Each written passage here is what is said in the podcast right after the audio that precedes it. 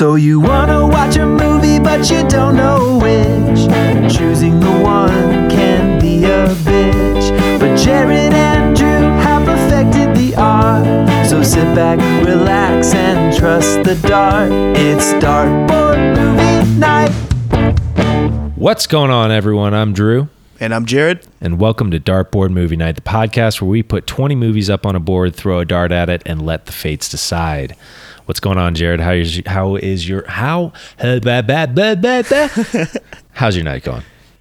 Oh, it's going great, dude. Going great. As usual, excited to talk about this film. How you doing tonight? Uh, well, clearly I'm tripping over my words like a motherfucker, so we'll see. I'm doing good. The Good, good. movie was entertaining. I had a really good time with it, and I'm excited to get into it. So I think we should start the episode here just by talking about. I, th- I think we've got a little order of business with the rules here. We've we've been on, you know, uh, this We had a summit. we, we had, like- a get summit. together. We had this kind of setup that we've been using until this point, which is that anytime one of our movies gets taken off, the person who put it up there gets to choose what goes on in its place. In order to have, in order to ensure that over the course of the year we do a nice split of both of our choices, we have come up with a new way of doing that. Do you want to tell people what we're doing here, Jared? Yeah, absolutely. So we looked at the board, and for people who might not know, I'm sure it's been mentioned, but I am not a dart player. I've just I play very casually once in a while. And I guess I never really looked closely at a dartboard. I just assumed the numbers alternated between odds and evens like around the board. If you actually take a good look, and anyone who plays the darts knows this, that is not the case. If you look towards like the bottom of, of the dartboard, like the bottom three or four wedges are like 7, 19, 3, and 17. So you get these clumps around the board where like all these numbers are jammed up. And I honestly can't see any real rhyme or reason to why the numbers exist where they do, you know? I don't know if maybe I'm just not aware. But this coupled with the fact that I don't really play darts and I I'm not a strategic or accurate thrower, we felt like we might have a better way to Yeah. to split up the board as we roll Well, out. because as it stands now, my even numbers, I've got a little strike zone right at the bottom of the board where if your dart dips, it just immediately flows right into these four numbers right in a row. Mm-hmm. And it's just, it's built for me to just gouge you. Yeah.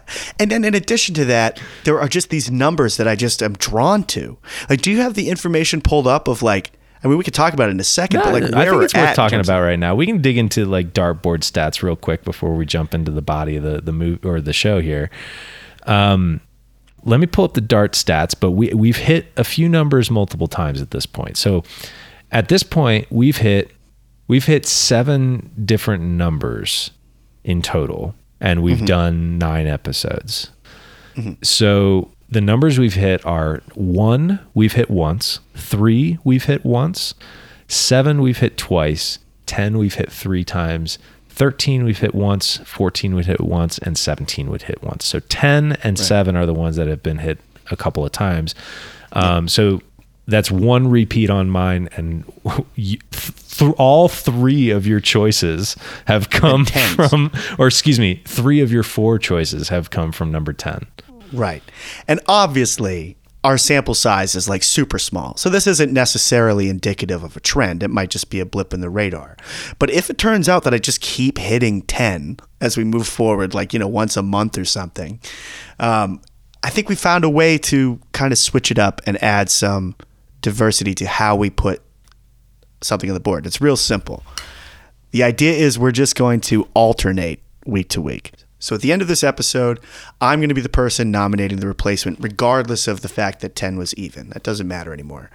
And then no matter what dart we hit tonight after we're done talking and we throw it, Drew will be the one to nominate the next film to the board. And I think I think that'll have a lot of positives, honestly. It's a small change, but I think an important one. Yeah. No, it's just it's a way for us to, and I think that's fun too because it's going to change up ownership of the numbers. So it's Totally. it's, and it's going to make it so that it's, it's even more random than it is right now. So I like the change. I think it's the way forward. And if you don't like it, uh, well, go fuck yourself because we're Yeah. doing the rules. Go make your own show. Hey, all right.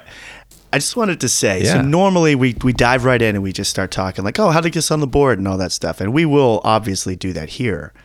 But I wanted to hit you with just a question to kind of get us rolling here, which is that this movie Bound that we're going to be talking tonight is is a directorial debut from the Wachowskis, and it just um, just made me think like, what are the other like great directorial debuts? You know, like do you have any that like kick around as like that might be my favorite of just like first time director just knocks it out of the park and just absolutely like fucking kills it.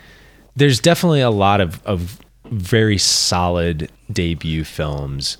You know, like I'm thinking like uh, your your Mean Streets, your um, I guess was that was that or no Boxcar Bertha is his debut, isn't it? Scorsese. I didn't look it up, but that was one that occurred to me when I was formulating the list in my head, and it didn't end up being a selection of mine, so I didn't really look into it. But it was one of his first. But you know, it's so weird. These directors oftentimes have these really small projects. Obviously, I mean, it makes sense. But before they officially have like a theatrical release, but they still count. So it's hard to figure out where we draw the line. Well, I was just gonna say though that like I mean, there's a lot. Like I think Hard Eight is a really good movie. It's not a great movie, maybe.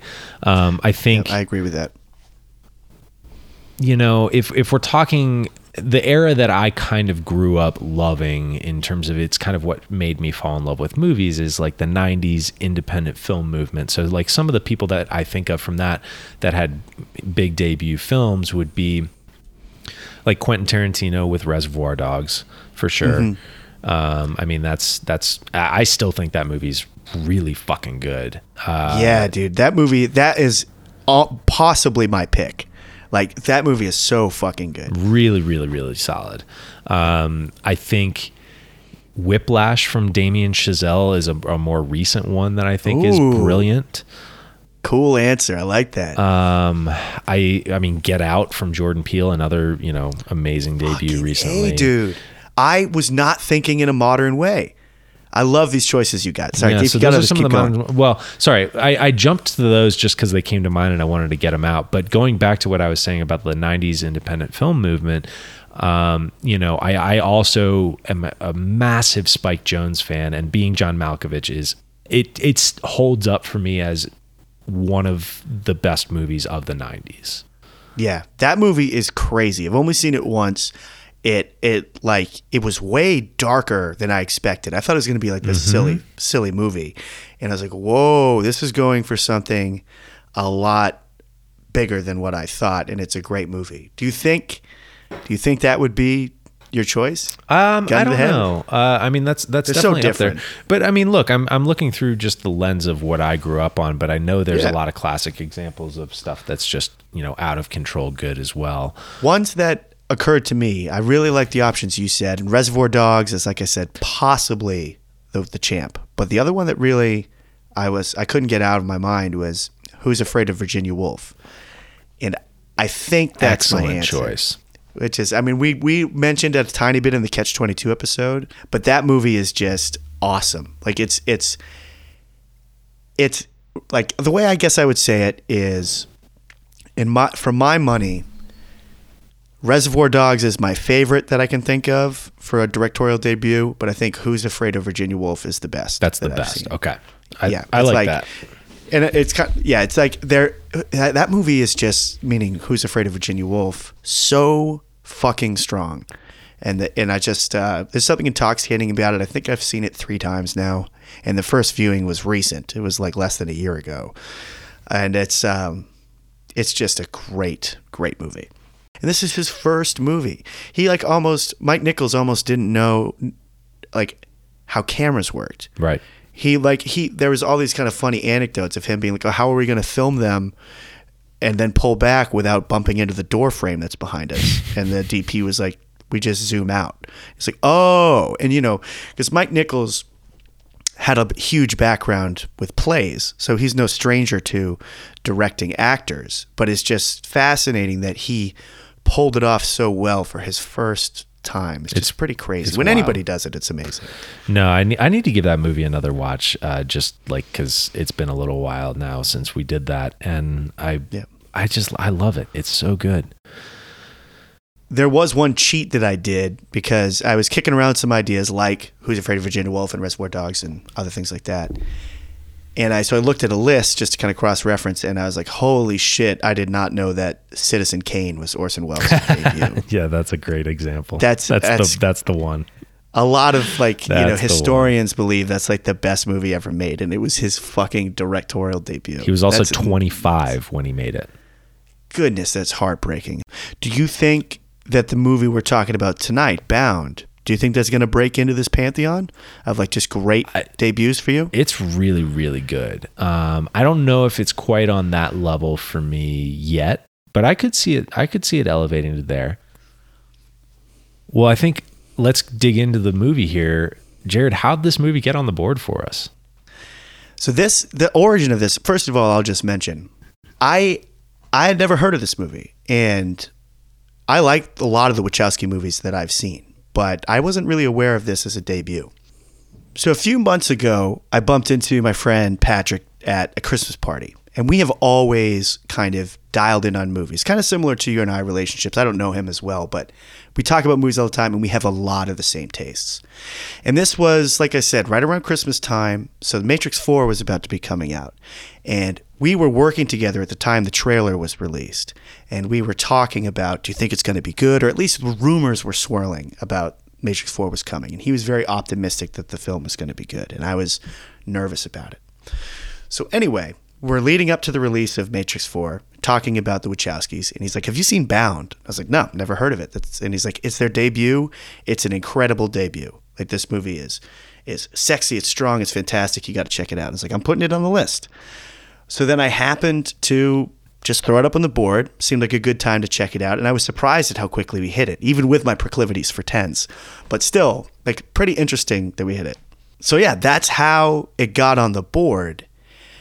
Had you seen this movie before? Had you seen Bound? No, I had not. I was aware of Bound. I've I've been aware of it for you know a long time. It's it's kind of it's built into the the lore of the Wachowskis a little bit. So, um, and it, and by all accounts, I, it was just a great debut film, um, just like we were talking about before. And yeah, so it's been on my radar for a while, but uh, for whatever reason, it's just not one that I ever thought to to watch. Had I known that it was uh, you know, a modern film noir, I would have been way more anxious to, to watch it. But um, you know, I guess I guess you know if I'm if we're being honest about you know kind of perceptions of what you know what we think of movies um, from the outset, or like you know the preconceived notions we get about movies when we hear about them.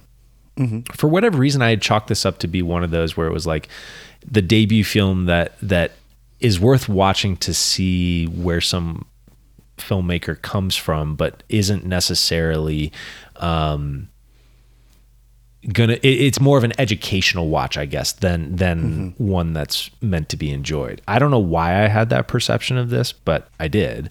Uh, but yeah, no, I, I had a blast with this, man. Yeah, I did too. And it's so like you just never know how these ideas can kind of sneak in over the walls and just be like, how? Why did I think this movie? I mean, I didn't have the same feeling. Like I said, I didn't know anything about it, but I've certainly had that experience with movies in the past where it's like, where did I get this idea that this movie was not going to be good? Like, who, like how did this slip in? Yeah. but I I had a great time with this movie, mm-hmm. and I think I I've watched it once and then a second time with the commentary track on. Which, if anyone ever wants to get the Blu-ray, it's a fantastic commentary track because the Wachowskis are pretty private people. They don't really like to discuss their work so much as as far as I've seen. So it's awesome to hear them earlier in their career just talking. And they have because they've been so uh, kind of reclusive and things like that i've just assumed that they were kind of perhaps awkward people. They're delightful. They're very funny. Oh, they've they're got so wonderful sense of humor and to talk about a, a perception that i don't know how it snuck in i don't know how i got just because they don't want to be in the public eye i think that makes them awkward that's silly so uh, it's a I just don't. I don't think that they like to color people's perception of their work necessarily. Like I think that they want the work to stand on its own. Yeah, and I, and I think I think that's too. really admirable. Yeah. Yeah. If people dug this movie and if they didn't see it on Blu ray and they like commentary tracks, highly recommended. One of the better ones I've heard in a long time. A lot of the cast, you know, joins them. It's it's it's excellent. Yeah. But anyway, so Well, I- first viewing, I really dug it. Yeah. And then second viewing, I just with the commentary on, it, I just really started liking it even more. Mm-hmm. And I just uh, it's really climbing the ranks for debuts. I don't know if it pierces into that upper layer yet, but it I the first time I saw it, I was like, I really like this, really solid. Second time I liked it even more. Like it, it really grew strong on second viewing Yeah. for me. Yeah, I watched it uh, once all the way through, and then a second time today. I kind of jumped around and, and watched key scenes and kind of you know just clipped through to to see you know uh, check my reactions on things. You know, um, and yeah, I I. I I love this movie. I think it is so much fun. It, it hits all the same uh noiry things that I loved about you know in a lonely place and like Kiss Me Deadly a lot, a lot of these movies I've talked about in past episodes. Um you know I'm a huge fan of The Lady from Shanghai and like you know it, it, this is like playing in in a lot of the same spaces as as those kind of movies. So before we dive into kind of more of the specifics about what we really dug about the movie and everything like that, I thought it might be a good idea to just like just do a little bit of the table setting. And we've been talking about directorial debuts tonight, but thinking too like I just wanted to get this out there right out of the gate. This movie cost fucking four million dollars to make. That's insane. I read This movie- six you read six? I heard in the commentary they kept saying four. Okay. Um, but that might be six adjusted for inflation I don't know That makes sense because this was obviously mid 90s. Uh, but still, $4 million, and even if it is six, that's still very low for the quality that we get in this movie. absolutely they they made so much out of so little Yeah. So many shots where I was just like, I, I hadn't seen that before. But we'll get to the shots. But Yeah. uh, just just crazy. You That's had a note here. I wanted to hear more about this. Yeah. yeah, so, so I wrote I wrote in here something sort of cryptic. I wrote disputed reason for existing. I don't know Have you ever, audience out there, have you ever heard a more cryptic sentence in your life? Unbelievable. No, so okay, so that what that means is there is a famous anecdote about this movie that Joel Silver, the producer of the the most of the early Wachowski stuff, uh, specifically The Matrix, he's this famously gregarious, uh, someone called a piece of shit. Uh, producer from the 90s. He's famous for producing action movies specifically. And basically what Joel Silver claimed back then, the thing that he kept repeating in interviews and stuff, uh, apparently, I don't, I've never seen these interviews, but, um, was that Bound was basically a proving ground for the Wachowskis to be able to make the Matrix because what happened was the the Wachowskis came to Warner uh, the, it, as the story goes anyway the Wachowskis came to Warner Brothers with the script for The Matrix and said, "We want to make this. This is going to be groundbreaking. It's going to change cinema." Which the Warner Brothers executives apparently read this script and sent it back to the Wachowskis, basically just saying, like, what is this? Explain this to us. The Wachowskis came in and explained it. They were like, okay, this we get what you're doing. This is great. We want to do this, but we need to know that you can actually handle a camera and manage a set because this is hmm. too big for a first time filmmaker, basically. They had done some writing and stuff. They had been in the industry, but they had never directed anything on that scale. So the the story goes that Bound was basically this other script that they had written that they were like, okay, we can make this on a on a tight budget. We'll do this. If this works, let us do the Matrix. And hmm. that's how this came about. Apparently, Lana Wachowski disputes this and says that that never actually happened, and that that's just bullshit that Joel that Joel Silver was feeding to you know pump up the Matrix and make this lore around the movie. Yeah, it's it's like any good old wives' tale. It's like somewhat believable, but you know, I obviously believe Lana over some Hollywood producer if For she sure. says that, that that just didn't happen. You got to give her the benefit of the doubt on this one. Yeah, of course. And hearing in the commentary, like, I had no impression that this was a stepping stone film for them. Like, the way they were talking about it, they clearly love this movie, like, uh, or they poured a lot of love into it, you know, and th- this was, they were not doing this to receive a check to do the Matrix. Mm-hmm. Like, it seemed like something that they were very passionate about and wanted to do. And, Yeah. and fucking did it. That's funny though. That it's just there's just this kind of big fish producer story out there. Mm-hmm. No, totally.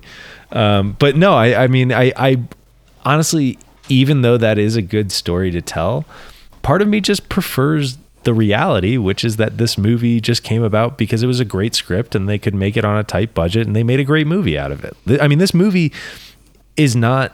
Uh, I mean, I mean, it is breaking ground in, in it. It's it's it's doing new shit, and I mean, to to say that about a debut film is pretty impressive. I would say, because usually when I think of a debut film, I think of someone, you know, doing something that's manageable. You know, it's something Yeah. that they know they can deliver a decent product from because they're skilled, but but it's not necessarily something where they're challenging themselves. This feels like they were kind of challenging themselves in a way. Yeah, I think they were. It it seems like they were inventing a lot of different types of shots, and you'd you'd think that a first time first time filmmakers would maybe be a little more cautious and maybe a little more reserved, and be like, well, let's let's use the bag of tricks, a pre existing bag of tricks, and let's go from some shots that are guaranteed to work or mm-hmm. whatever. The Wachowskis were incredibly ambitious in a lot of the shots they're trying to pull off and do pull off. Mm-hmm. A lot of them are incredibly technical, incredibly difficult, and there's so many ways that they can go wrong. And if you're working on such a tight budget with what I'm sure was a tight schedule, you could risk blowing a day trying to pull off something that's really complicated. Absolutely. As opposed to just doing something that you know will work and is easy. Mm-hmm. And it's just such a brave choice they made to fucking take these big cuts visually. And there were so many shots in the movie that I just have never seen before. Well, and you got to remember when they're making this in 1996, they don't have digital cameras. They're not. They don't have endless time to film this stuff. They have to hmm. carefully plan it because they're shooting on film and film is expensive as hell. So if you're hmm. running through film stock on a shoot, that's when your budget starts skyrocketing. So hmm. You know, in this movie where they're working on a four or a six million dollar budget, whatever it is, that's not a lot of fucking money for a production where you've got sound stages, you've got, you know, uh, at the time, you know, known actors, if not like Yeah. super expensive actors. I mean, I'm sure that they all made under a million for this movie. I, I don't believe anyone made more than, you know, a few hundred thousand at most, but Well, you know, Jennifer Tilly had been nominated for an Oscar, and she plays Violet. You know, kind of for Bullets Over femme- Broadway. Yep. Yeah, and so I don't know how that fell in terms of when Bullets Over Broadway was released and when she signed on to do this movie. But she was very much an established actor. She was And- probably and- the most established. I mean, Joey Pants was also pretty established at the time, um, and we'll get to the actors for sure at, at a certain point. But I mean, I but do point want to. being, they're not they're not nobodies.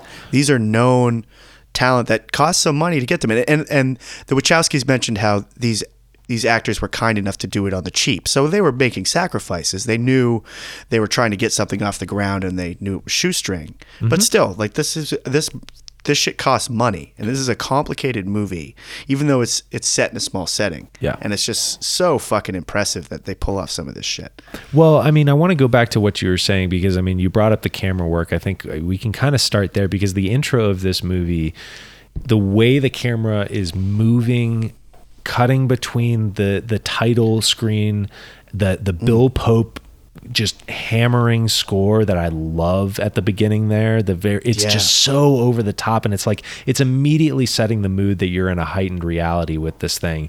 But the camera work is so fun.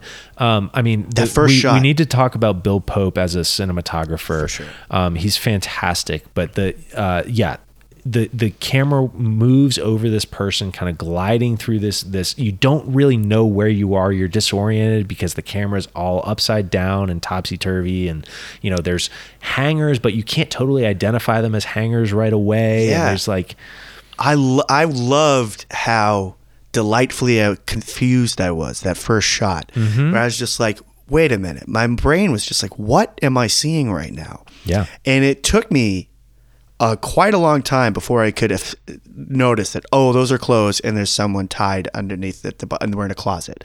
But like, it's really fun how how long they were able to keep me confused about what I was seeing. Do you know? I wanted to mention this. Do you know what that thing is at the start of the shot Do you remember there's that like string of like beads at the very beginning of the opening shot at like the bottom of it? Do you remember that? So I remember seeing, I was like, what the fuck? You know, it's again part of that initial processing of the shot of like, what am I seeing? Mm-hmm. And I was like, are those like, are those anal beads? I was like, what, what am I seeing? and they and the Wachowskis mention it in the commentary. It's the pull string, the chain f- pull string from a light. Got it. And it's it's like, and they mention it's like people never know what that is, but that's what it is. It's just a pull string. And I was like, oh my god, I had no idea that's what that was. And it's, and if uh, the reason I'm mentioning is because of the complexity of that shot. Yeah. If you're starting it from up top facing down, and there's a little pull chain dangling, I guess, in, in front of the camera, and you proceed to have this very complicated camera move be past the pull chain and then down over it cranes it moves around it's like Well- that is an incredibly difficult shot. how do you keep that in focus when you're in this like like really short distance and then you're you're moving the camera so that it's looking like at a much wider distance and then Crazy. you know like balancing that is it's an incredible feat um, and Yeah. it's something that like you wouldn't notice unless you're kind of trying to think about what is the camera work that went into this Yeah. um, but talking about bill pope the guy is a fucking legend he so what happened with this movie apparently I, I want to say i read this on wikipedia i don't do a lot of deep diving on these things folks you're mostly getting wikipedia shit so if you have a problem with that go fuck yourself but go fuck um, yourself. uh, but Bill Pope apparently was not the original hire of the of director of photography. Apparently, some other guy was hired, and when they brought him on, he said he would try to do it for the small budget, but when they were like prepping the movie, he was like, "I can't, I can't do this movie for this budget. I just, I physically cannot do it." Mm. And Bill Pope said, apparently he came in and he said that he had some buddies who would work on the cheap and that they could get it done for the budget. And so he he got brought in. So he was like the budget guy and he came in hmm. but he's just such so good. It must just be like I mean the all- my takeaway from that and this is completely just, you know, what what my reaction is, but like my takeaway is that that guy is just so good that he's like I'll be able to do it in one where another guy might do it in 10. Oh, so such a gifted cinematographer and such a gifted DP because I mean today he is recognized as one of the greats of all time. For sure. and it's just cool. He doesn't as get are the enough credit, Wachowskis, but yeah. obviously. But it's just crazy to think, like you know, it's so fun to see people's early careers, and you know, before they get the recognition that's due to them. But it's just cool to think of Bill Pope shoot on a shoestring budget indie. You know, What we need to recognize with Bill Pope, though, is his contribution to action filmmaking specifically, and hmm. it's re- he is incredible with a camera in that setting and he's defined a lot of the best looking action films of the modern era in my opinion so he followed this up obviously with the matrix sequel or with the matrix and the matrix sequels he did all three original matrixes um, pretty he- successful. I would yeah yeah just say. a, just a little successful just the Matrix. um, yeah, only the the like most groundbreaking action film of its lives, generation, anyway. of certainly of our lifetime. Um, so he did that. He also uh, did Spider-Man 2, which I think is still to this day the best looking and the best overall superhero movie ever made. I completely agree. So he did one of your favorite movies that we talked about in the intro banter that will not be a part of this episode, but might get released later. Guess what? Guess which one he did that you brought up? Oh, what? I'm already forgetting what we talked about. Um, it's a movie I brought up. Not as a best debut. This was just when we were talking about. this was just when we were shooting the shit, right? Yeah. Uh, we were watching recent things. oh, you know what? It was. It was when we were talking about. I'll, I'll give you a hint. Comedies. Did he shoot fucking Superbad? No. He shot Team America World Police. Oh my god, that's awesome. That is fucking awesome. Yep. So he shot that. Um, he also shot Scott Pilgrim versus the World. Dude, let's hold on. Let, we have to pause there for a second. That is so cool that he- the same person did The Matrix and Team America. Yep. Like I that's just catching up to me now. Yeah. How insanely different those movies are. It's crazy. And we've talked about it in the past about like when there's a DP where it's like, oh, I can't believe they did this and that, that. That's so different. This is one of the most extreme differences I've ever seen. I think we talked about it when we talked about The Godfather, and the DP of that also did All the President's Men. This is you know, a way crazier. This is fucking marionette puppets. Yeah. Versus this green and harsh blue split reality film. I know. uh, It's crazy. So awesome. Sorry. So, so anyway, you were continuing on with more. No. I mean, well, look, I, I mean, those are the the highlights. Uh, Scott Pilgrim versus the World, I still think is one of the best looking movies ever shot. It's brilliant. Uh, he also recently did uh, Alita: Battle Angel, which is a really underrated movie that I love. Uh, and Sha- and Shang Chi, uh, he shot that recently for Marvel, and that's one of the better looking Marvel movies ever, I would say. So Yeah, he's, I love the still doing good nature. work, man. yeah, he's still out there killing it. And he did just Baby Driver. say- he's he's worked with Edgar Wright a lot recently. Baby Driver. You want to talk about a complicated movie? I mean, we're mentioning the Wachowskis and their in- incredibly hard shots that they're pulling off in this movie. If anyone has not seen Baby Driver, and for those who have, they know what I'm talking about. The symphony of combining the shots with the music is one of the coolest things about that movie, and that must have just been incredibly challenging. And he kills it again point. there. Great point. Yeah. Yeah. I mean, I'm sure that you know choreographing those those shots so that they they work in that way. I'm, I'm sure. Yeah, I, I gotta believe that Bill Pope had a big hand in in figuring how, figuring all that shit out. And like, you got. Can you imagine the collaborate? Uh, just thinking about that, that's got to be a fun fucking set to be on, where you've got the director, the director of photography, and then like a music supervisor, all collaborating as a trio to like like make sure that everything functions that way. It's so cool to think about. Yeah, and oh, could you imagine? That must have been one of the most stressful. And that's just me an AD. hypothesizing what that is, but I, I don't know if that's how it works. But I, I gotta believe they had to have a music person there, right? Oh, for sure. And I would think like just think about being the, the assistant director on that show. For for those who maybe have not worked on set before, the, the AD is responsible uh, amongst other things to making sure everyone is in the right place when things are starting and make sure everyone knows what they're doing. And also like, you know, a, a second unit director might be doing the two, but First AD is somebody not to fuck with. yeah. And can you think of like being an AD on fucking Baby Driver and just be like, okay, at this exact moment, you need to pick up your jackhammer and move it over here. At this, like that, the guy must be like, Bro- whoever it is yeah. must have lost their fucking hair. That's you know those are the kind of people that I want to see recognized in Oscar ceremonies is like people that pull that kind of shit off. Anyway, Bill Pope is a legend. I just we needed to talk about him for sure. Sure.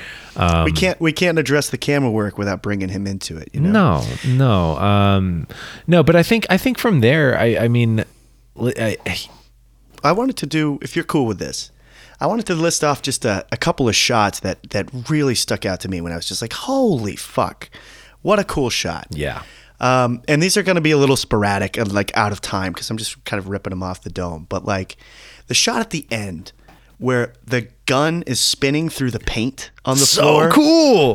it How spins fucking great. perfectly. Oh, is that fucking shot? That shot. well that whole filthy. scene i mean that is the highlight of the movie for me is the entire joey pants death scene where he's uh like the your the overhead shot of the puddle of white paint as the blood ripples into it and then every bullet hit as jennifer tilly can i mean we're right at the end of the movie already but i mean whatever. It doesn't matter People, they've seen it. They've seen it. Jennifer Tilly, like you know, is is just firing multiple shots into him, and the coolest part for me was there's a a, a bullet hit on him that you see the paint behind him ripple from the bullet going through his body.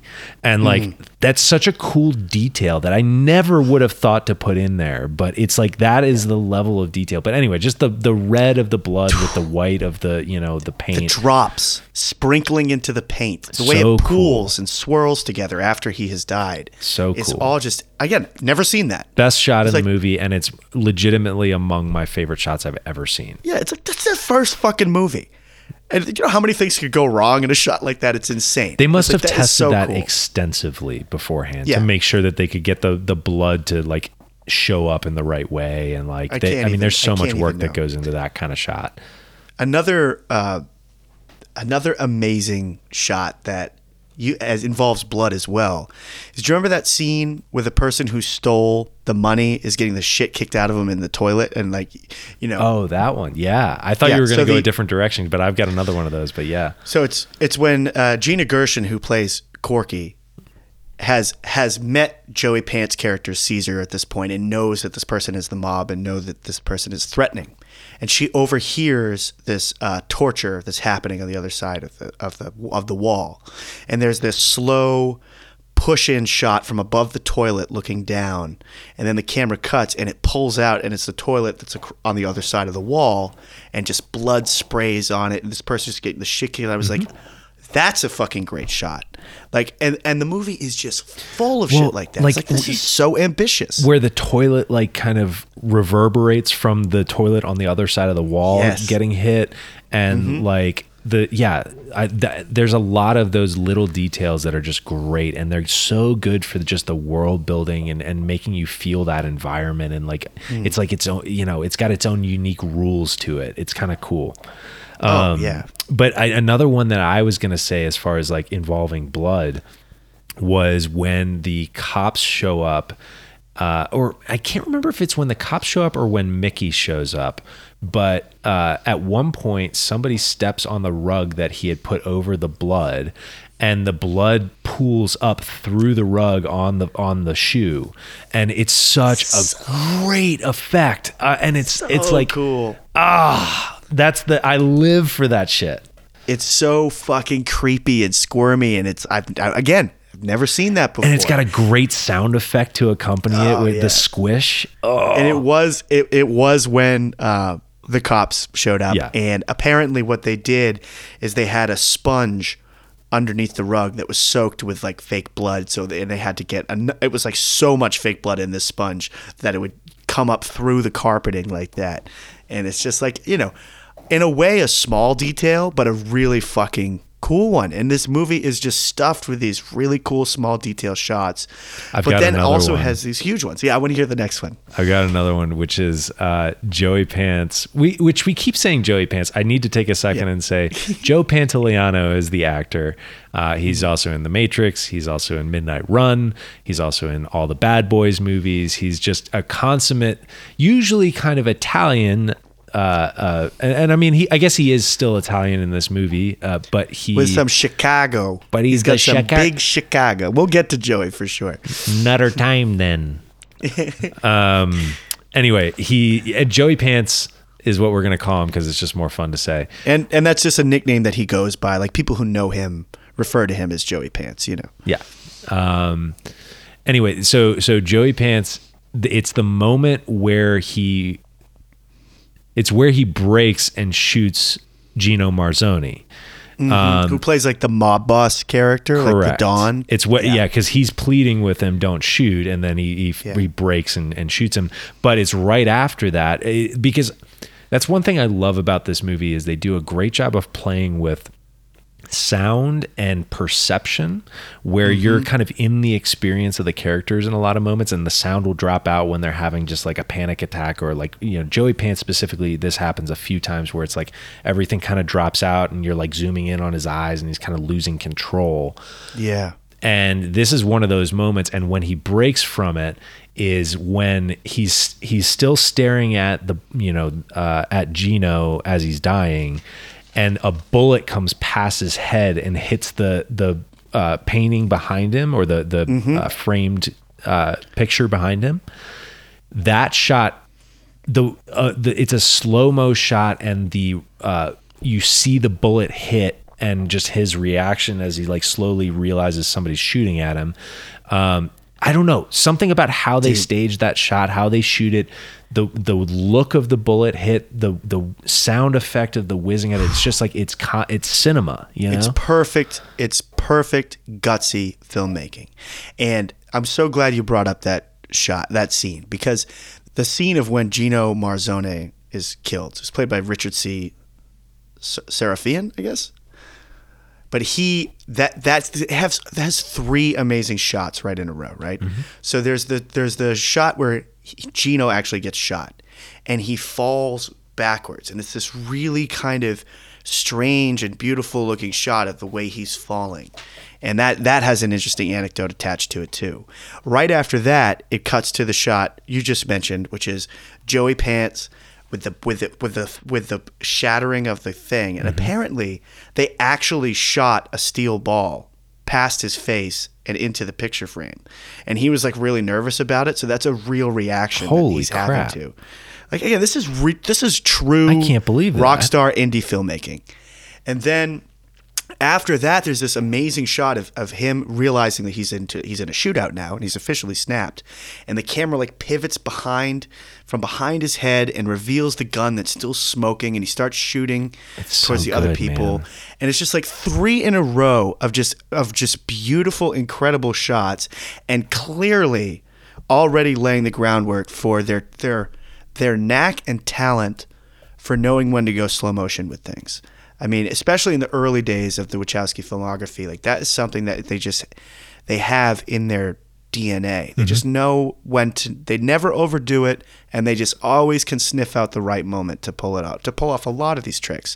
But for me, slow motion specifically comes up. No, and But yeah, it's it's so good the way they play with it. I think you're exactly right. They use it at all the right moments. Yeah.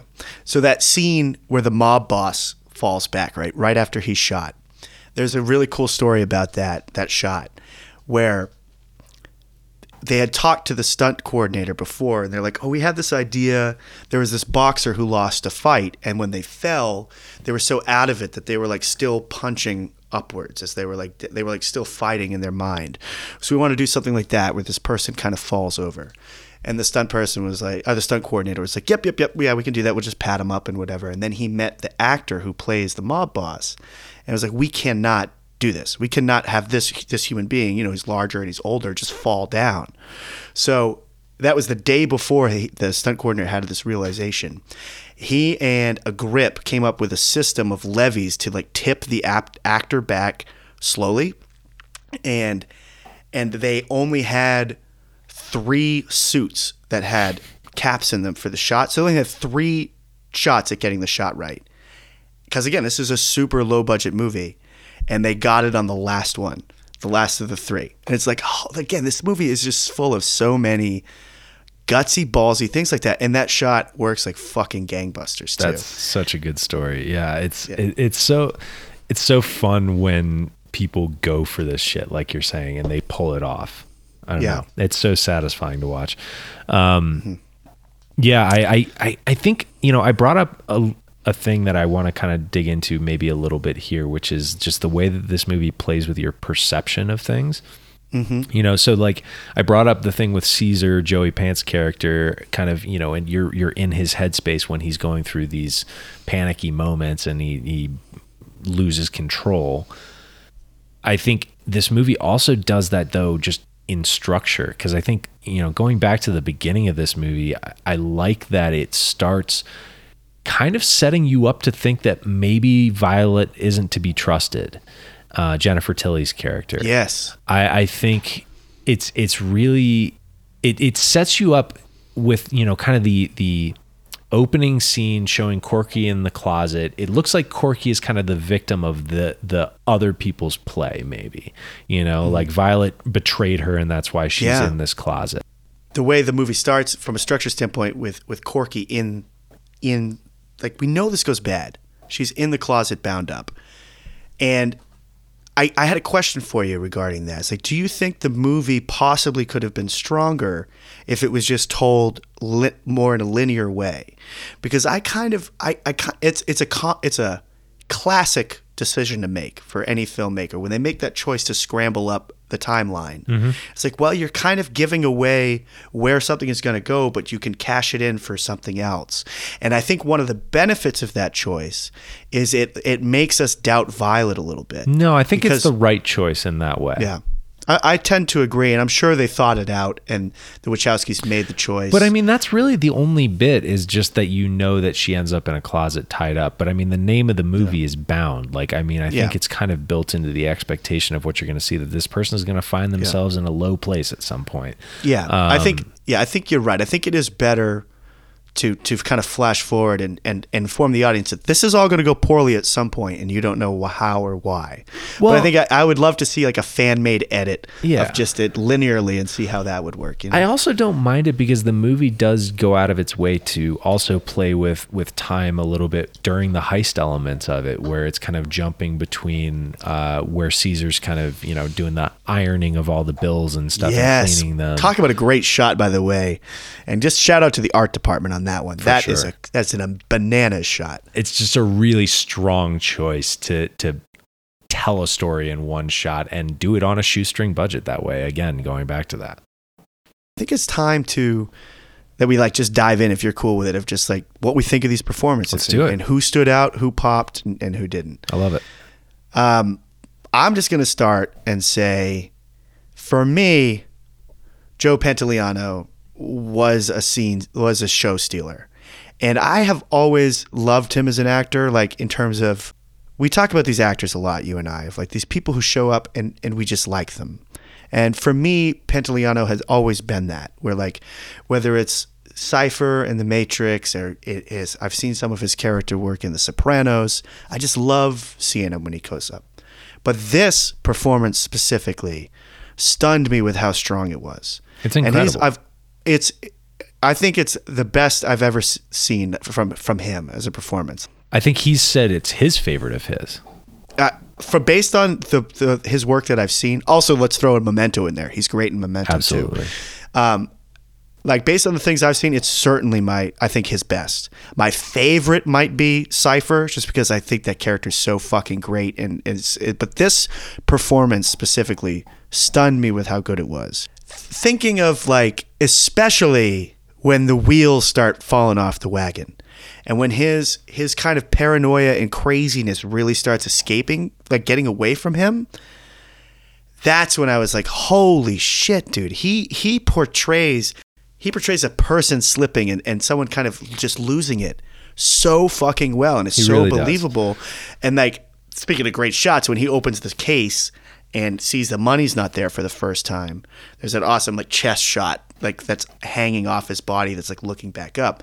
But his performance through all this stuff was so believable. And I didn't know, I had never seen him as an actor go there. I had never seen him go so big about someone descending into just paranoid madness. Yeah. And it, it, I was like, holy shit, he is, he is really pulling this off and I'm buying it big time. No, I mean, like, uh, you know, I, I think Joey Pants kind of gets written off because he's usually just these over the top, loud Italian, very aggressive characters. He kind of plays an archetype, right?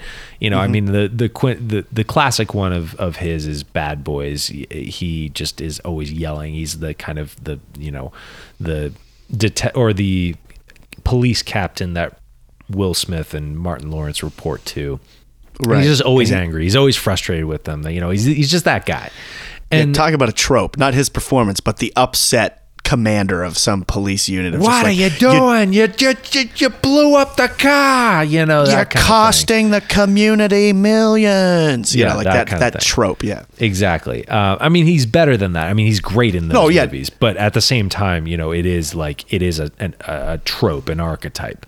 Yeah, I just I had to I had to mention. I mean, Joey, you know, Joe Pantoliano is not the main character, and and I just I don't know. I I think I was shook by his performance more because I'm somewhat more of familiar with his work versus Jennifer Tilly's and Gina Gershon, Sure.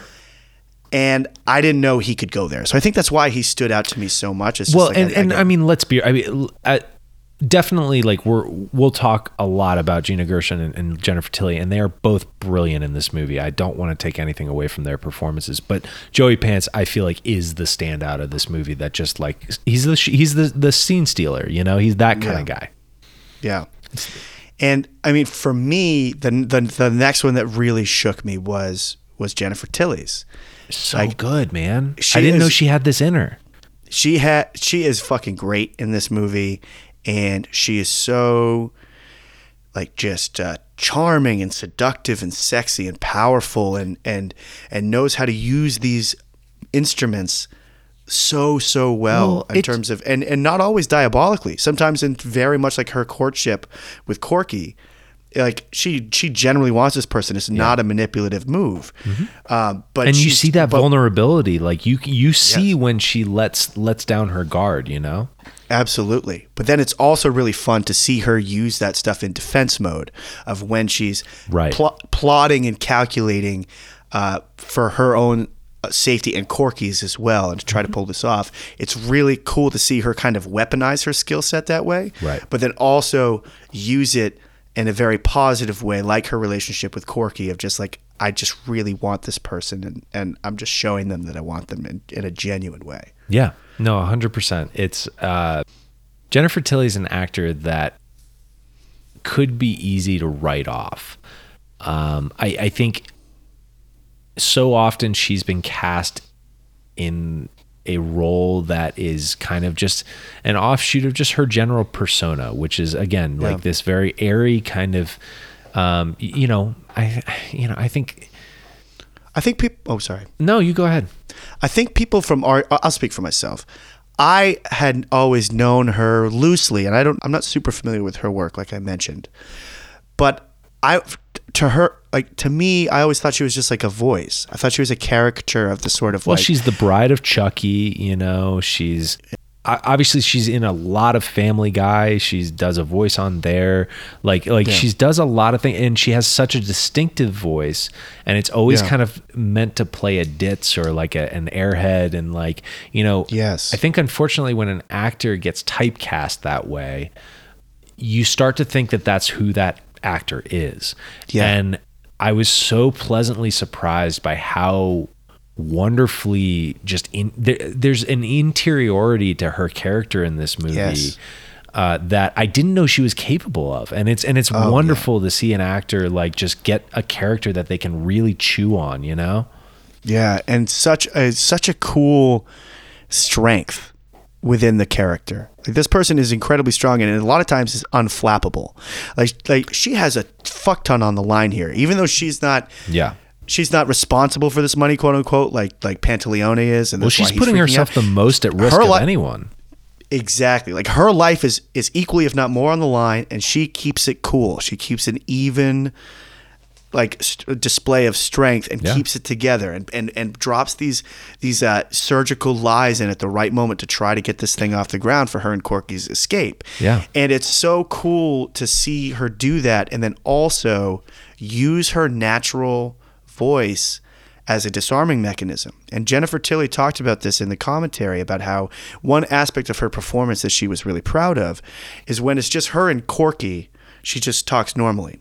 But she, when she speaks in the film to men she's kind of trying to manipulate and get dominoes to fall in a certain way, she dials up the innocence, na- naive tone a little bit to kind of mess with them. Mm-hmm. And when she mentioned that, I really started noticing it's like that's so true, and it's really cool to see that subtlety in her performance, where like she is she is able to keep these male characters from not suspecting her because she's playing into their preconceived notions of what a strong person is and what is someone is capable of doing and she's using that knowledge to her benefit to kind of pull this thing off and I thought that shit was really fucking cool It's great. It's a really great performance. The highlight of it for me is when they're first initiating the heist, when she uh, delivers the lie to Caesar about Johnny being in the car outside.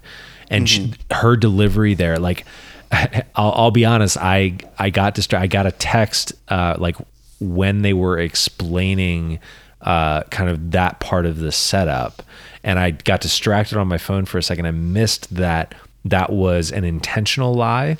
And when I first saw that scene, I thought she was getting caught in a situation where like the heist was already going bad. yeah like when he's like but his plane hasn't even landed yet That like, part, "Oh, exactly. I was like, oh shit. Yeah. but then I, I was like, wait, maybe I have this wrong. And I, I rewound and watched Yeah. it again. And I was like, oh, okay, okay. This was intentional. But then that made me appreciate her performance even more because she's delivering that perfectly. It's just the right amount of like, you can, like, I, I believe that that character is capable of that lie in Yes. that moment. And Yes. she, and she has this confidence to it that you're like, I buy, I buy this. This, this Yeah. works. Yeah. Yeah, I I think that was really well said. Like it's like she's lying well enough to pull it off, and but it's also like you can you can because we know she's lying, there's a perfect amount of visibility to the lie for us as an audience. Right. Like we can kind of tell that she's lying, but if we didn't have this information, we would not suspect it. So think of how hard that must be for an actor to pull off where you have to you have to pull off a lie but still slightly reveal that you're lying, but not enough for the character across from you to really notice it. Very difficult. And she fucking nails it in that scene. And let's just say she's incredibly sexy in this movie. Oh, especially yeah. when she's aggressive, like really, well, I should say, especially when she has something she wants. That's when she's sexy. When when when we see her going after Corky because she wants Corky, Mm-hmm. it's like holy shit, this woman is a freight train. And when she actually wants something, she could just fucking take it. It's, it's so it's so she's just so something about her is just really sexy and Absolutely. and I- I- especially again when she sees something she wants. That's when she's at her finest to me. No, she's Jennifer Tilly, man. She's just she's one of a kind. Um, I, I I love her as an actor, and I, I like.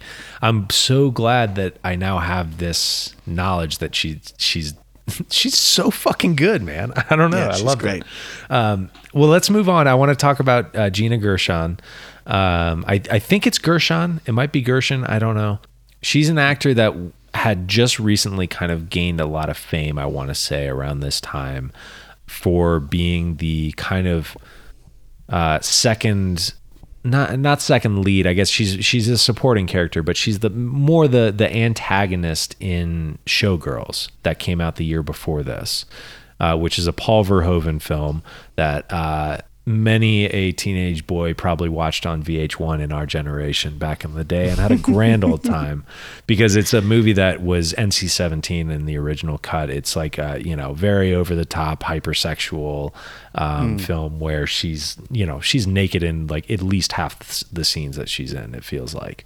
Um, anyway she um, you know got some f- uh, some fame from that but mostly negative fame fame honestly because that movie was so roundly panned at the time that it was like you know she was the the kind of second star of a complete failure of a movie in a lot of ways. So it's kind of funny that she's like the star of this movie but in in any in any case i mean i just i really love her in this movie It's interesting because I think I think this is our first disagreement.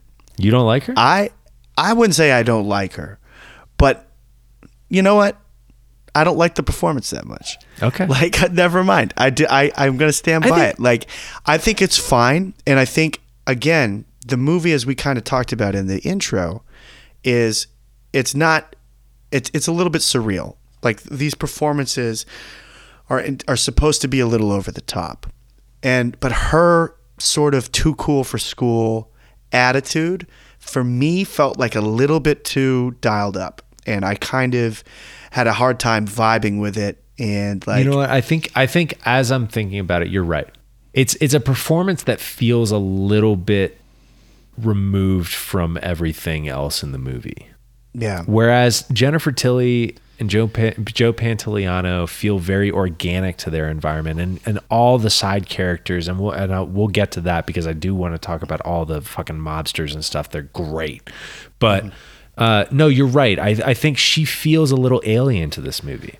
Yeah, and a lot of her, and maybe that's intentional, you know, but a lot of her, a lot of her dialogue stuff didn't really land for me, and her her kind of deliveries on things. I just kind of found myself like rolling my eyes a little bit, and I think to some degree, some level of that is is on purpose. You know, I think, I think, like I said, the Wachowskis and, and Gina as, as her part of this performance are intentionally going big with a lot of this stuff. Sure. But f- for me, some of it, even with that in consideration, was still kind of like, ugh. Well, there's a way to go big, but be to f- still feel a part of that whole. You know, yeah, like totally. Because like Jennifer Tilly goes super big, like playing this sort of like, you know, kind of. I don't want to use. No, never mind. No, I um, well, I, what I what I was thinking was, you know, the Coen brothers have these characters specifically like I'm thinking the Big Lebowski that are just so absurdly over the top and all of them are over the top in a different way but they mm-hmm. still feel a part of the same world Yes. when you're working in a heightened environment like that, I think you do like there, there's an art to standing out but feeling a part of that. Yeah, yeah. Like think of someone like Jesus. You know, you're talking about uh, the Big Lebowski, and uh, like that's a character that is just so over the top, but it, if but makes sense in the world a little bit. I mean, you could say that about anyone in that movie. You could say that about Philip Seymour Hoffman's character. You could say that about uh, Julianne Moore's character. You could say that about. Uh, God, Julianne Moore. Yes, that's so true. he's good Yeah, and yeah. thorough. Thorough. Do you remember? Um, no, I mean, like- sorry. Yeah, but every everyone is wacky. yes, in that. Yeah, yeah, yeah. you know and, and and in this movie i think to an extent it's kind of the same thing like going back to joey pants i mean his chicago accent and the delivery of right nutter time Yeah, yeah. it's so good I wanted to say something cool too about. I mean, even though we're kind of like tepid on it, one cool thing about Gina's performance that I wanted to give a shout out is, I can't I can't find her name right now, but on the commentary track, the Wachowskis had with them a, a sexual consultant who was on as part of the, the producing team and, uh, and on the movie, which is really really cool of cool of them by the way, because they recognize that they don't know or at- they don't know much about the lesbian community and they want it to be accurate. So think about that mid '90s, like pretty cool for them to be like, let's get a, Yep. let's let's have let's let's have a professional to talk to and make sure we're doing this right.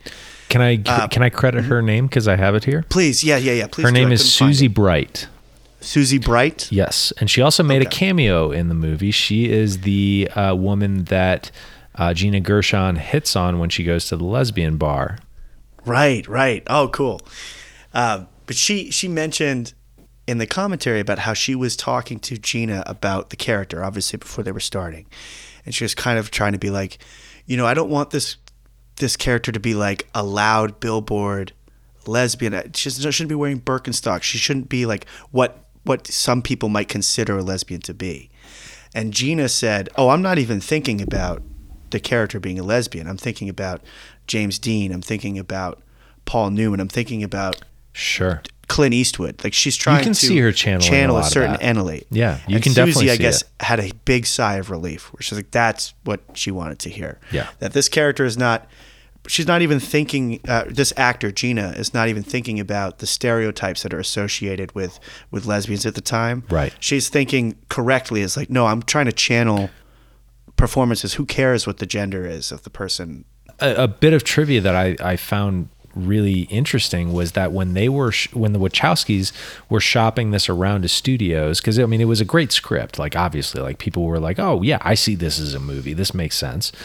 Hmm. Apparently a lot of the studios were turning them down because they were saying well this is a great script but why can't the main character just be male? Why can't hmm. Corky be a man? Hmm. And they were like, "Well, that movie's been made. We that that's been done a million times. Like, Yeah. Why wouldn't we just do this?" And and at the like when you watch the movie, it's it's it's like, yeah, like of course it, it makes total sense for this movie, and and like it doesn't make sense in like a oh they're making a statement way. It just it just Yeah. makes sense in the, like.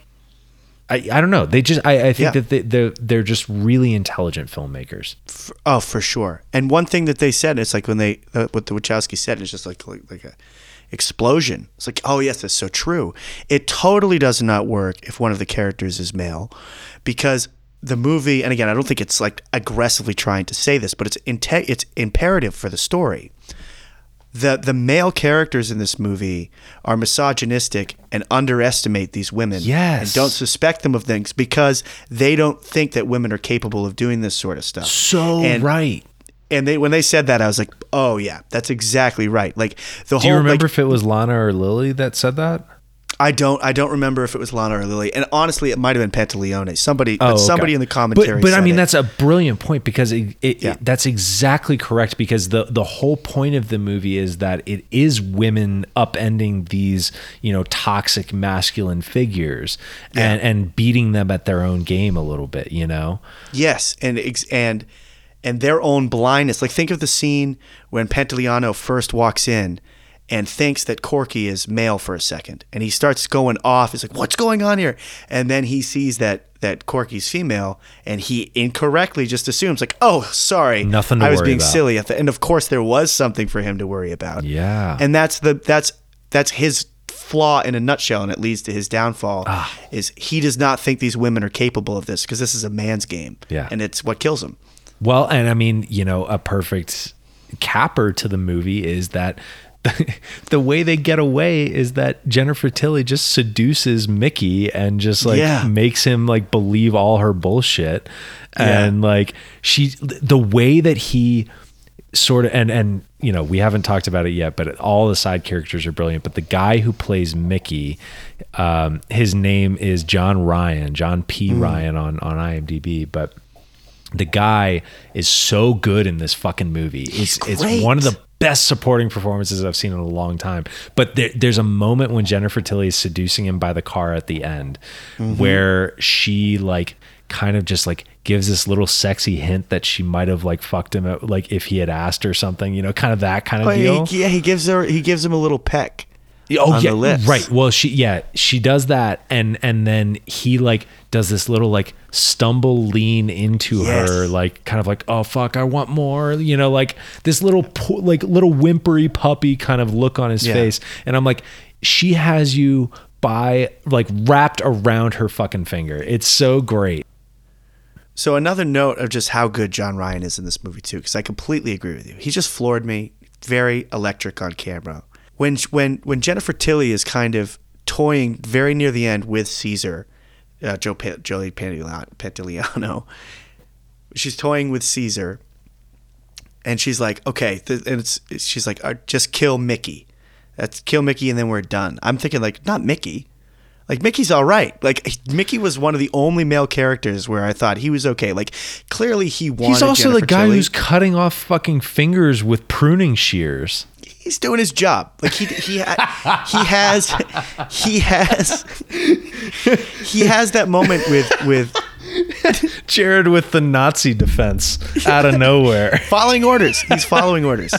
Um, I mean, actually, was I don't think he was the one who cut. It was the other. It was the henchman who did it. You know, the other guy. But I, maybe not. Maybe not. You might be But right. anyway, there's that scene where Jennifer Tilly, right after the fingers cut, is trying to leave. And Joey, Joey Pantoliano does not want her to leave, and then he comes up, and obviously he's he's trying to just ha- just get with Jennifer Tilly to some degree. But he does have that nice moment where he's like, just get out of here. I'll take care of Caesar. Go for a walk. Get out of here. You should not be here for this. So he, amongst a lot of the mobsters, to me, he seemed the most somewhat moral and like okay. Like I didn't hate the guy. See. I don't know. I had a different him? read on him. He was the scariest one to me. He was. Oh, I thought he was scary for Yeah. sure. But he seemed like the most with in some weird way he seemed to have the strongest moral compass out of many of the side characters we met. He was clear on who he was and his role and everything. So Yeah. like he feels the most comfortable to his situation. I think it's like it's kind of like the Ray Winstone in uh, the Departed effect. Great where, comparison. Where it's like this guy, the you trust him. Even though he's probably the one you least should trust because he's going to mm. fuck you up if he finds out that you're you're fucking with Yeah. him. yes. You know? Yeah. But he's also the guy you most want to hang out with and have a beer Yeah, with. something about him is kind of charming. That is such a good comparison. Yeah. Like, uh, because Ray Winstone is someone in that movie, The Departed, that I just kind of like and I find funny. There's a scene in that movie where he kills his wife.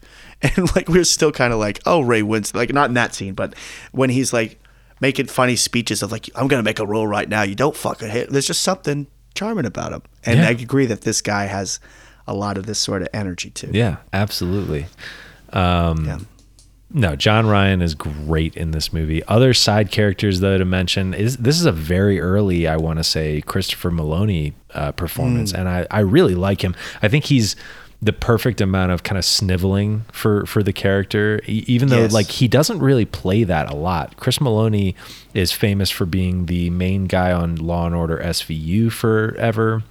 He also is famous in the improv comedy community because he was with like David Wain and Paul Rudd and did uh, Wet Hot American Summer and and stuff like that. So he's like he's got a toe in a lot of different realms. Um, I find I, I had no idea he was in this movie. I thought it was really cool to think that like Chris Meloni pre Wet Hot American Summer, pre Law and Order SVU is like working with the Wachowskis. That's fucking cool. Yeah, super cool. And I mean, yeah, I really dug his performance as the son, as you know, Johnny Marzone. Like The he was entitled shit. Yeah, an entitled shit who is not as confident as they are projecting and does have a, a, significant amount of frailty that they're trying to cover up. You know, a lot of that was poking through. And shout out to to his death scene after he's shot and Joey Pantoliano is like in his face as he's, his character is dead and is like shouting at him. That's one of the more committed and difficult death performances I've seen, which sounds silly, but he has Joey Pantoliano like has him by the lapels and is shaking him and is touching his face. And he's not blinking. He's not moving. It's, he's, it's he's- really impressive. it's a really like people forget how like you don't really think about that in a lot of ways unless there's a bad death scene. Like and it's like oh that didn't work. But when it, when someone pulls it off it's like fuck dude. He can't even blink. He can't flinch. He, he has to keep his his body slack. He's doing all that stuff really really well and it's it's tricky. But obviously his performance goes far beyond that and he is he's got funny he's got good energy and he's he's he's really good on screen Yeah, no, absolutely. Um, I, I I dig Chris Meloni in this.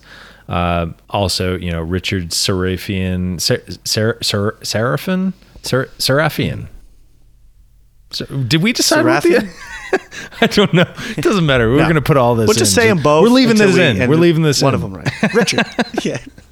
No, but uh, Richard Sarafian is is really good in this. I don't know if that's a pronunciation, but I'm going with Yeah. it. Um, We're trying, we're trying. I think he's got the the overhead shot that kind of pulls down in front of him when he's walking Yeah. in. They do a Yes. lot of like close ups that I I think are are really powerful use of close ups in this movie, and they do a bunch with him. Um, and he he's only in this movie for like five ten minutes. I mean, And he no, he's. I mean, it in. might be more than that. I mean, it's a long scene no, it sounds in, about but it's right. it's Uh, one, scene. really. Yeah. So yeah, I feel like we've covered a lot of the subjects we wanted to hit. We talked about you know the visual style of the film, how amazing the Wachowskis are for pulling this off, and how I do really think it's indicative of where their career is going to go in some ways. Like you could tell these are special people, and that they have wonderful talent for making films, Mm-hmm. particularly visually. Um, but as we're kind of rounding the bend, is there any other shout outs you wanted to mention before we start wrapping up? Anything else that stood out to you? Well, I mean, this is a really small thing, but I, you know, I brought up the pruning shears earlier, but I love when a movie comes up with a creative like weapon or implement that uh, gets used. And I just, when they brought those pruning shears out and put it around that guy's finger, I tensed up like a like I just got a paper cut. God, so fucking true. When they show the shot of the finger hitting the ground, you're like, oh my gosh.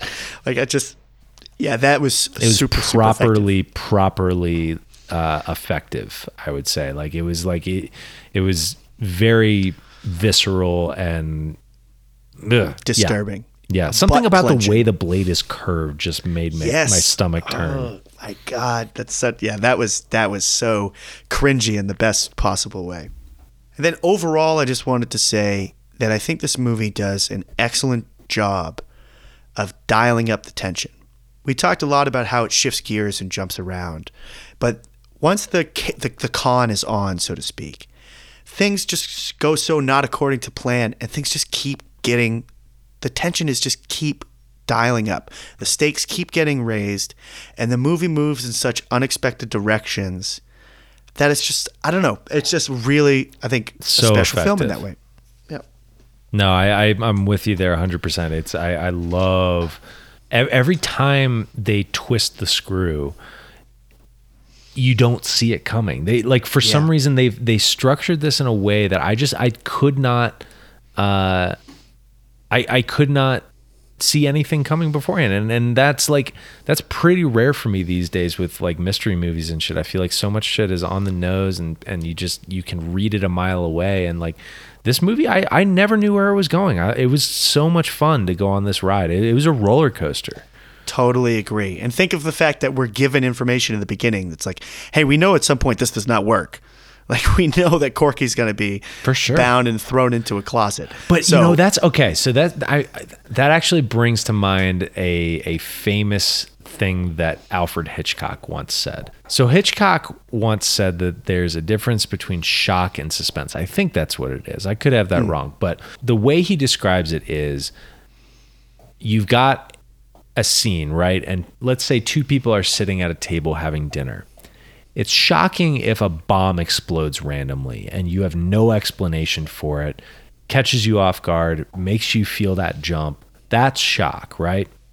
Suspense is where you show the bomb under the table. You tell the audience that something's going to happen and you let them fill in the gaps for you of like what is going to happen. They try they start to anticipate. They get they get pent up. They see these people not recognizing the problem. They, they you know, that's the difference. And so with Bound, I think going back to what you said at the beginning of, of us recording this is like, you know, you talked about like, well, is it is it, you know, worth putting this insert at the beginning of Corky being in the closet? And and I think you I think you came out on the side of yeah, it is worth Yeah. it. But I mean, but the reason that it's worth it is because you're putting that bomb under the table. You're showing the audience Yes. this is going to go wrong and you're mm-hmm. letting them kind of try to anticipate when and how it goes wrong. And because of that, you leave all this open air for you to fill in that, you know, that thing. And it's I, I don't know. I think that's like that's why this works. That's why it's like you know why shit that doesn't isn't this good doesn't work you know it's because they don't know how to do that properly Yeah, yeah, I I, I completely agree. And to reinforce, you're right. I think it was the right decision to show that. But but there is a consequence to any action, you know, creatively. And it's like, well, if we we we're kind of tipping our hand a little bit, but I think it's worth the exchange for sure. And you're right. It adds that sort of that dread, uh, that that suspense, that tension. yeah But yeah, sweet. well let's wrap up on bound. I mean I, I think we both really love the movie. You know the more i talk about it the more i love it. I think it's elevating for me over over the hours and days that i sit with it. So i'm really excited to to have this in my life. And you know i've now watched every wachowski film i'm very happy to say. And That's this is great, quite dude. honestly i looked back at my rankings and this is like i'd put this like probably number three for them like behind uh the matrix and speed racer for me Yeah, I mean, I um, that's that's that's very high praise, and I I'm, I'm just going to be so excited as they continue to make more films because, and I, I just wanted to mention too, I, I totally respect and and and admire their just desire to just be kind of not in the spotlight and not not want to have that be front and center. But I I wish they would do more I interviews know. because because listening selfishly to, i want that I know. Like they, they should obviously just do whatever they want, whatever makes them happy and comfortable. But just hearing the commentary was like, it's just so lovely hearing them discuss movies because they obviously are geniuses at Yeah. creating film. And again, so it was just such a. I think I'm going to buy the Blu-ray just for the commentary at this Yeah, point. it's one of the better Now that I've heard you I've say that. I'm like, I don't know why I don't just buy this right now. Yeah, it reminds me of like, um, you know, because the actors kind of come in late and could join when they can, but and they they're not they don't take the movie too seriously. They poke fun at it at times. They poke fun at each other, um, and it's just a, and but the, it's also enlightening, and they go into a lot of decisions and whys and and things that were going on at the time. One of the better commentary tracks I've ever heard, and yeah, I, I I've got a lot of several Wachowski movies I still have yet to see. Yeah, what's This left on your list for them? uh, Cloud Atlas, um, Speed Racer. There's another Jupiter Ascending. I think that's it. And Sense8, the show. Oh, I haven't, seen, that. Sense8, so um, I I, I want to say no. They they both collaborated on that. That wasn't just Lana. Yeah. Um, But yeah, no, I, I need to watch Sense8 too. I, I haven't watched that, but you have to watch Speed Racer, man. Like and People and rave. don't like go get a Blu-ray of that because you Hmm. need that frame rate to to work because this that movie is one of the most technical Marvel type movie as I've ever seen. I've I've never seen anything like it. I don't think any movie will ever look like it again. It is one of a kind. Well, let's. Um, I mean, we got to get into what's going onto the board in its place. Uh, you know, we sh- we said at the beginning of this episode that we're changing up the way this goes. Um, this week, it's actually going to work out like it has in the past, where uh, Jared's movie is getting replaced by another Jared movie. But next week, I'm going to put something on the board, regardless of what Jared hits right now. So, Jared, what's going on, on the board? So, as always, I was kicking around a lot of different options. And something's telling me it's t- we're due for another shamer. Uh-oh. Now, my shamer has still not been hit yet. The Sixth Sense remains on the board. We'll get to that whenever we get to it. But I was like, I kind of want to put a fun one on. And I have an interesting shamer that I'm kind of in. Yeah, I'm, I'm ashamed that I haven't seen it. And it's Big Daddy. Are you familiar with the Adam Sandler film Big Daddy?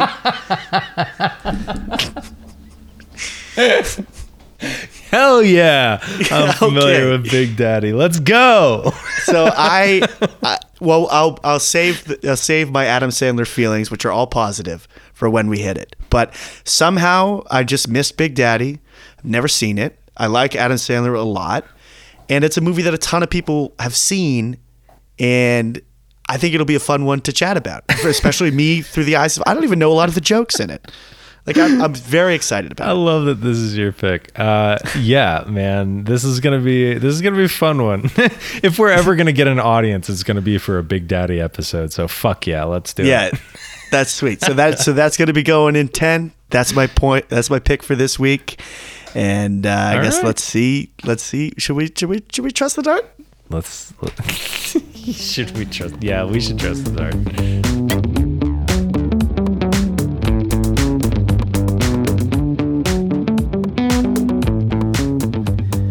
I have interesting news, Drew. What is that? If I'm not mistaken, we have another repeat number. The dart has spoken. And what was the number? Number one. That is a repeat number. We have only hit it once, but that is one of mine. What do we got at number one? It's a movie that got added to the board recently. It's Erin Brockovich. Erin Brockovich. Okay. okay. I think that's the exact way that you said Erin Brockovich when I first put it on the board was Erin Brockovich. that's the best way to say it, baby. Who knew? Oh wow, Erin B. We're going to be graced with Julia Roberts' presence. We get to talk about Steven Soderbergh, who's a fascinating filmmaker to talk about. Um, yeah, I'm I'm excited. That's going to be fun. I'm excited to to see if I like it. I just don't know. So Man, nice. what what a what a show we have here, Jared. We are fucking rocking and rolling. Fuck yeah, dude. Erin B. Next week. Erin B next week. All right, guys, have a good night. We'll see you next week. Light up. Thank you so much for listening. Please remember to subscribe to our show on Apple Podcasts, Spotify, or wherever you like to listen. If you want to keep in touch or if you have a bullseye selection you want to send our way, drop us a line at dartboardmovienight at gmail.com. If it's for the bullseye, make sure you use subject line Bullseye Confidential. Follow us on Instagram at Dartboard Movie Night. Artwork for the show was created by Veronica Roman, and all of our music is by Eric Williams. Play us out, Eric.